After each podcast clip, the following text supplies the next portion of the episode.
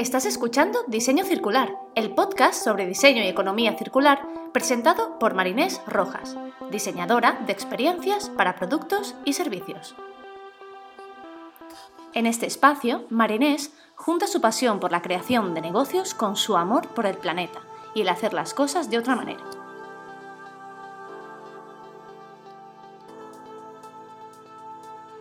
Hola, hola, bienvenidas y bienvenidos a un nuevo episodio de Diseño Circular. Espero que estés bien, ya hemos empezado la desescalada en Barcelona. Vamos poquito a poco y, y nada, nos vamos preparando para crear esta nueva realidad en la que vamos a vivir. Es un momento de oportunidades y de nuevos retos. En esta nueva realidad estamos viendo cómo se está volviendo a prácticas insostenibles, por ejemplo, con el plástico de un solo uso. La salud y la seguridad es lo primero, eso está claro. Pero esto no puede servir de excusa para que las empresas de plásticos empujen hacia el consumo de desechables para su propio beneficio tras la pandemia. La industria del plástico debe seguir transformándose y adaptándose hacia un mundo reutilizable. Y es por eso que hoy me gustaría hablarte de este concepto, de la importancia de la reutilización. ¿Qué significa reutilizar? Reutilizar forma parte de las 7 R's de la economía circular, que si no sabes de lo que te estoy hablando, te animo a escuchar el episodio número 20. Reutilizar o reusar significa usar de nuevo, usar todos aquellos productos e incluso darles nuevas vidas, consiguiendo alargar así la vida útil del producto. Y también esto nos ayuda a frenar la producción en exceso de residuos. Este proceso hace que cuantos más objetos volvamos a reutilizar, menos basura se genere y menos recursos tendremos que gastar. O sea, si yo fabrico un objeto y este objeto lo tiro, todos los recursos y toda la inversión que he hecho para generarlo se pierde, se tira. Pero si toda la inversión que estoy haciendo en generar ese producto luego la recupero al reutilizarlo, me supone sobre todo a nivel económico una reducción de costes y un ahorro en producción, en extracción de materia prima, en transporte, etc. A nivel mundial, si reemplazamos solo el 20% del plástico de un solo uso por embalaje o packaging con alternativas reutilizables, se genera una oportunidad económica por valor de al menos 10.000 millones de dólares. Es un modelo de negocio que todavía necesita ser más explorado, pero sin duda ofrece un montón de oportunidades y un montón de retos para generar nuevos modelos de negocio. Cuando hablamos de reutilizar, ¿se puede reutilizar todo? Para entender de dónde viene la reutilización, tenemos que hablar de la economía circular. Dentro de la economía circular hay dos ciclos, el ciclo biológico y el ciclo técnico. En el ciclo biológico es donde encontramos lo que son los alimentos, los materiales de base biológica, como el algodón, la madera, y están diseñados para retroalimentar el sistema a través de procesos como el compostaje, por ejemplo. Estos ciclos regeneran los sistemas vivos, como el suelo, que proporcionan recursos renovables para la economía. Y el otro ciclo es el ciclo técnico. Estos ciclos recuperan y restauran productos, componentes y materiales a través de estrategias como la reutilización, la reparación, la remanufactura o como última última opción el reciclaje. Reutilizar forma parte de este segundo ciclo, del ciclo técnico. En este ciclo está lo hecho por el humano. Si quieres saber más sobre estos conceptos, te recomiendo escuchar el episodio número 6 en el que hablo sobre el Butterfly Diagram o el diagrama de la economía circular. Y aquí te explico en más profundidad qué es esto del ciclo biológico y el ciclo técnico. Vale, ahora sabemos que la reutilización forma parte del ciclo técnico. Vamos a ver cuáles son los objetivos de este modelo. Para el episodio de hoy me estoy basando en un informe que ha realizado la Fundación Ellen MacArthur sobre la reutilización, sobre todo enfocada en la industria del packaging o de los envases. Te dejaré el link en la descripción del podcast por si quieres leer más en profundidad sobre este informe. ¿Cuáles son los objetivos principales de la reutilización? Primero, crear nuevos modelos de negocio. Luego, crear nuevos beneficios tanto para la empresa como para el usuario. Aquí, al hablar de diseño sistémico y al hablar del triple impacto, hay que tener en cuenta que no solo nos encargamos de pensar en el modelo de negocio y en el impacto económico, sino que también pensamos en el impacto social y medioambiental. Por eso es muy importante pensar en los beneficios tanto para organizaciones como para los usuarios. Luego, otro objetivo es tener productos adaptados a las necesidades de las personas, a las necesidades reales de las personas, que incluyan, por ejemplo, personalización, calidad, impacto ambiental positivo. Al final las necesidades de las personas van cambiando y lo que se le ofrezca también se debe ir adaptando. Otro objetivo es luchar y actuar contra la contaminación creada por el plástico de un solo uso. Y como último objetivo, reducir emisiones de CO2 y otras externalidades negativas. Ya sabemos más o menos cuáles son los objetivos de esta práctica, cuáles son los beneficios de la reutilización. La reutilización presenta un sinfín de oportunidades de innovación, pero dentro de estos beneficios os hablaré de seis. Personalización, productos compactos, depósito y recompensa, diseño superior, diseño compartido y sistemas inteligentes. El primer beneficio, la personalización, se refiere a adaptarse a las necesidades individuales de cada persona, como por ejemplo modelos que permitan personalizar el embalaje, elegir solo la cantidad necesaria de un producto, crear productos bajo demanda, eh, que me permita mezclar o combinar opciones. El segundo beneficio es productos compactos. Esto permite reducir costos sobre todo a nivel de embalaje y a nivel de transporte, de almacenaje. Por ejemplo, al vender recargas y no producto entero, o vender concentrados y sólidos. El tercer beneficio es depósito y recompensa. En este punto se hace referencia a la construcción de la lealtad de la marca. Se puede conseguir por medio de recompensas o depósitos. Puntos, por ejemplo, cada vez que me traigas un envase para reutilizar y no compras uno nuevo te llevas X porcentaje de descuento. Se trata aquí de establecer esta relación, este vínculo de, de lealtad con la marca. El cuarto beneficio es el diseño superior. En este punto hablamos de la mejora de la experiencia del usuario. Como empresa, cuando dejamos de prestarle tanta importancia a la venta y nos fijamos más en el uso y en la experiencia, surgen nuevas oportunidades, ya sea mejorando el aspecto, la funcionalidad, etc. Otro beneficio es el diseño compartido. Aquí hablamos de optimizar operaciones, sobre todo de distribución y de logística al compartir envases reutilizables a través de marcas, sectores o ampliar nuestras redes. Y el último beneficio es el de sistemas inteligentes. Este último beneficio se refiere a los datos que podemos utilizar para informarnos sobre el uso y las preferencias del usuario, el rendimiento del sistema, por dónde se mueve, traquear el producto, etc. En este episodio enfoco la reutilización sobre todo al packaging y al envase, pero hay otras industrias que también lo pueden adoptar, como por ejemplo la de la moda o la de los juguetes. Ahora que ya hemos hablado de los objetivos y de los beneficios de la reutilización, ¿Qué modelos existen dentro de la reutilización? Existen cuatro. El rellenar o recargar en casa, el rellenar o recargar sobre la marcha, devolver desde casa o devolver sobre la marcha. Existen cuatro modelos. El primero que es rellenar en casa. En este los usuarios vuelven a llenar su recipiente reutilizable en casa, por ejemplo, con recargas entregadas mediante un servicio de suscripción. En el segundo, que es rellenar sobre la marcha, aquí los usuarios vuelven a llenar su contenedor reutilizable o su envase fuera de casa, por ejemplo en un sistema de distribución en la tienda.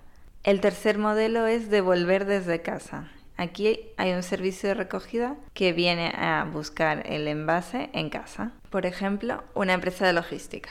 Y el cuarto modelo, que es devolver sobre la marcha, aquí los usuarios devuelven el envase en una tienda o en un punto de entrega, por ejemplo, en una máquina o en un buzón de devolución de depósitos. No os preocupéis si he ido muy rápido, ahora voy a entrar en cada punto y vamos a profundizar un poquito más. Por ejemplo, en el primer modelo, el de rellenar en casa o recargar en casa. Aquí, la recarga puede funcionar tanto en el comercio minorista tradicional como en línea, o sea, como online. El modelo funciona particularmente bien para el comercio electrónico, ya que la interfaz en línea permite la comunicación de una solución integrada. Y al mismo tiempo no hay competencia por el espacio de los estantes para poner los productos, como en la ventana normal. Los beneficios del rellenado en casa es que las empresas pueden reducir el transporte y el embalaje pueden reducir costes al suministrar productos como recargas, concentrados, tabletas. Los usuarios pueden beneficiarse ya que las recargas pueden ser más baratas que comprar el producto entero. Hay una facilidad sobre todo para el transporte y el almacenaje ya que en comparación con los productos vendidos en un embalaje estándar, aquí se reduce el espacio. Las empresas pueden mejorar la fidelidad de marca mediante la recarga con suscripciones que se entregan directamente a los usuarios. No todos son ventajas, obviamente. También hay retos como por ejemplo cómo comunicar a los usuarios el beneficio de comprar productos en formato concentrado o cómo asegurarse de que las recargas vengan en envases que también sean reutilizables, reciclables o compostables. Dentro de este modelo de rellenado en casa os traigo dos ejemplos, como por ejemplo la marca Bite de Estados Unidos, que es pasta de dientes en tabletas, en pastillas, y vienen en envases de vidrio y funciona con un sistema de suscripción. Otra marca es Blue Land, también es de Estados Unidos, y son productos de limpieza. Tú compras una botella con un formato como de típico spray o una que ya tengas y compras el producto de limpieza que son unas pastillas, como unas pastillas efervescentes que se meten en el agua. Vienen compactas, por tanto, a nivel de almacenaje, de transporte, todo esto, ahorran muchísimos, muchísimos costes. Y cuando a ti se te acaba esta pastilla, no tienes que comprar otro envase, no tienes que comprar un montón de productos de limpieza, sino que compras otra pastilla de esta que la vuelves a meter en agua y la utilizas para limpiar.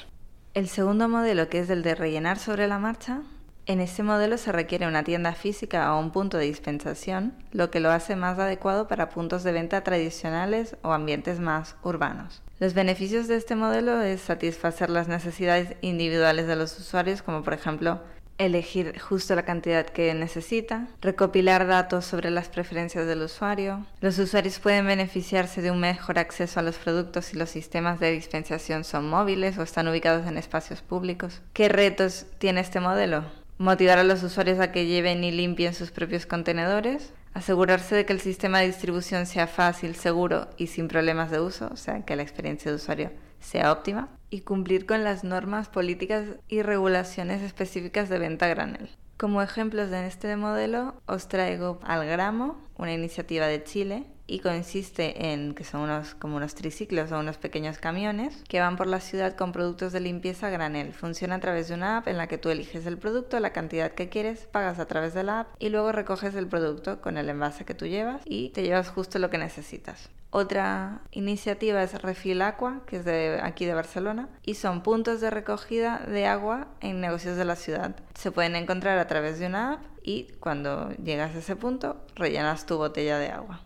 El tercer modelo de reutilización es el de retorno desde casa o regreso desde casa. El regreso desde casa es adecuado para el comercio electrónico, ya que la recolección de envases vacíos se puede combinar con la entrega de nuevos productos. Es particularmente adecuado para áreas urbanas con distancias de viaje reducidas entre entregas. Los beneficios de este modelo son ofrecer una mejor experiencia, las empresas pueden mejorar la fidelidad de la marca al incentivar la devolución de envases mediante modelos de recompensa. Las empresas pueden optimizar las operaciones a través de estandarización de envases o logística compartida. Pueden mejorar la lealtad a la marca y obtener información de los usuarios mediante la suscripción a los servicios de reabastecimiento automático. O sea, automáticamente si yo detecto que a este usuario le hace falta X producto, automáticamente mi sistema de suscripción le ofrece ese producto. Los retos de este modelo son establecer una infraestructura local de logística inversa, de limpieza, de recarga para garantizar la viabilidad económica y ambiental. Desarrollar el depósito correcto y el esquema de recompensas. El esquema debe incentivar la devolución del embalaje sin asustar al cliente con un depósito inicial muy alto. Si yo ya veo que mi inversión inicial es muy alta, me lo voy a pensar por mucho que crea y confíe en el producto. Otro reto es desarrollar un sistema para realizar un seguimiento de los depósitos y manejar los pagos. Y sobre todo es importante el escalar rápidamente para mantener precios asequibles para los clientes. Dentro de este modelo de retorno desde casa, te traigo el ejemplo de Loop, Loop es una nueva forma de comprar que ofrece alrededor de 300 artículos de marcas súper conocidas como por ejemplo Pantene, Häagen-Dazs y todo viene en envases reutilizables. Realizas la compra por internet, te llega un paquete a casa con todos estos envases y cuando acabas depositas estos contenedores vacíos en una bolsa loop en la puerta y estos contenedores serán recogidos por un servicio de entrega, limpiados y rellenados y enviados nuevamente al consumidor. Y el cuarto y último modelo dentro de la reutilización es el retorno sobre la marcha o regreso sobre la marcha. Es ampliamente aplicable ya que puede sustituir la mayoría de los envases de un solo uso sin cambiar la manera de comprar. Los beneficios de este modelo son multitud. Las empresas pueden mejorar la fidelidad de la marca al incentivar la devolución del embalaje mediante depósitos y recompensas. Las empresas pueden optimizar las operaciones a través de estandarización de envases o puntos de entrega compartidos, instalaciones de logística, de limpieza o ampliando redes en combinación con terceros. Aquí, en este modelo, se habla mucho de la colaboración y de la cooperación entre diferentes partners. Los usuarios pueden beneficiarse de una mayor comodidad, ya que al ampliar la red puede haber más puntos de entrega y por tanto más cómodo para el usuario. Recopilar datos del usuario y sus preferencias y ofrecer en general una mejor experiencia a través de funcionalidades mejoradas o de la estética del embalaje. Los retos de este modelo son desarrollar el depósito correcto y el esquema de recompensas. El esquema necesita incentivar la devolución del embalaje o del envase sin asustar al cliente con un depósito inicial muy alto. Garantizar la facilidad de retorno para el usuario, que no le suponga un dolor de cabeza si no, no lo va a hacer. Establecer una logística inversa local, limpieza y recarga. Asegurar la viabilidad económica y ambiental. Y también, súper importante, desarrollar un sistema para realizar un seguimiento de los depósitos y así manejar los pagos. Dentro de este modelo de retorno sobre la marcha traigo varios ejemplos. El primer ejemplo es un ejemplo que me gusta mucho, es You Boomerang, es de un amigo de aquí de Barcelona y es comida para llevar en envases reutilizables. El cliente no tiene que pagar por utilizar el envase, sino que paga el restaurante por cada uso. Otro ejemplo de Barcelona que me gusta se llama Revaso y son vasos retornables para el café para llevar pagas un depósito y luego al devolver el vaso recuperas este depósito. Y otro ejemplo que me gusta, que está a nivel mundial, se llama Repack, Repack y es embalaje o packaging reutilizable para pedidos de tiendas web con mecanismo de recompensa de depósito, como el típico paquete de Amazon que te viene con ese envoltorio. Aquí el envoltorio es reutilizable. Repack es un servicio de embalaje reutilizable y retornable. Simplemente tienes que devolver tu repack vacío en un buzón de correos y ya, ellos se encargan del resto. La reutilización, como veis, ofrece un sinfín de oportunidades, tanto de negocio como de servicio, para mejorar la experiencia de los usuarios y utilizar mejor los recursos que tenemos para así sacarles el máximo provecho. En este episodio te he hablado sobre todo de cómo es la reutilización en packaging, pero pensad que es un modelo que se puede aplicar a otras industrias como la textil, como por ejemplo la marca Mood Jeans que ofrece pantalones por suscripción, o la marca de juguetes española Play Go Round, que ofrece un servicio de juguetes por suscripción. El core está en cambiar el cómo hacemos las cosas y buscar nuevos modelos de consumo en el que el usuario ya no posea, sino que acceda. La persona no quiere tener un objeto, sino satisfacer una necesidad concreta. Y hasta aquí el episodio de hoy. Si tienes dudas, quieres compartir algún ejemplo, quieres hablar conmigo para una posible colaboración o simplemente pasar a saludar, no dudes en escribirme a hola.marinesrojas.com por LinkedIn o por la nueva cuenta de Instagram arroba circular. Si quieres saber más información de cómo he llegado hasta aquí, quién soy y qué puedes hacer tú, accede a www.marinesrojas.com. Concretamente, te recomiendo que revises el apartado de recursos, donde tengo un montón de libros, vídeos, documentales, artículos. No olvides suscribirte para así recibir cada viernes una notificación cuando salga el episodio. Y si tienes un momento, valora el episodio, me harías un enorme favor. Tu feedback es bienvenido y me ayuda muchísimo a seguir aprendiendo, crecer y ofrecerte el mejor contenido. Recuerda, si la vida es circular, ¿por qué todavía pensamos de manera lineal? Nos vemos el próximo viernes, recuerda, dentro de 15 días. Un abrazo.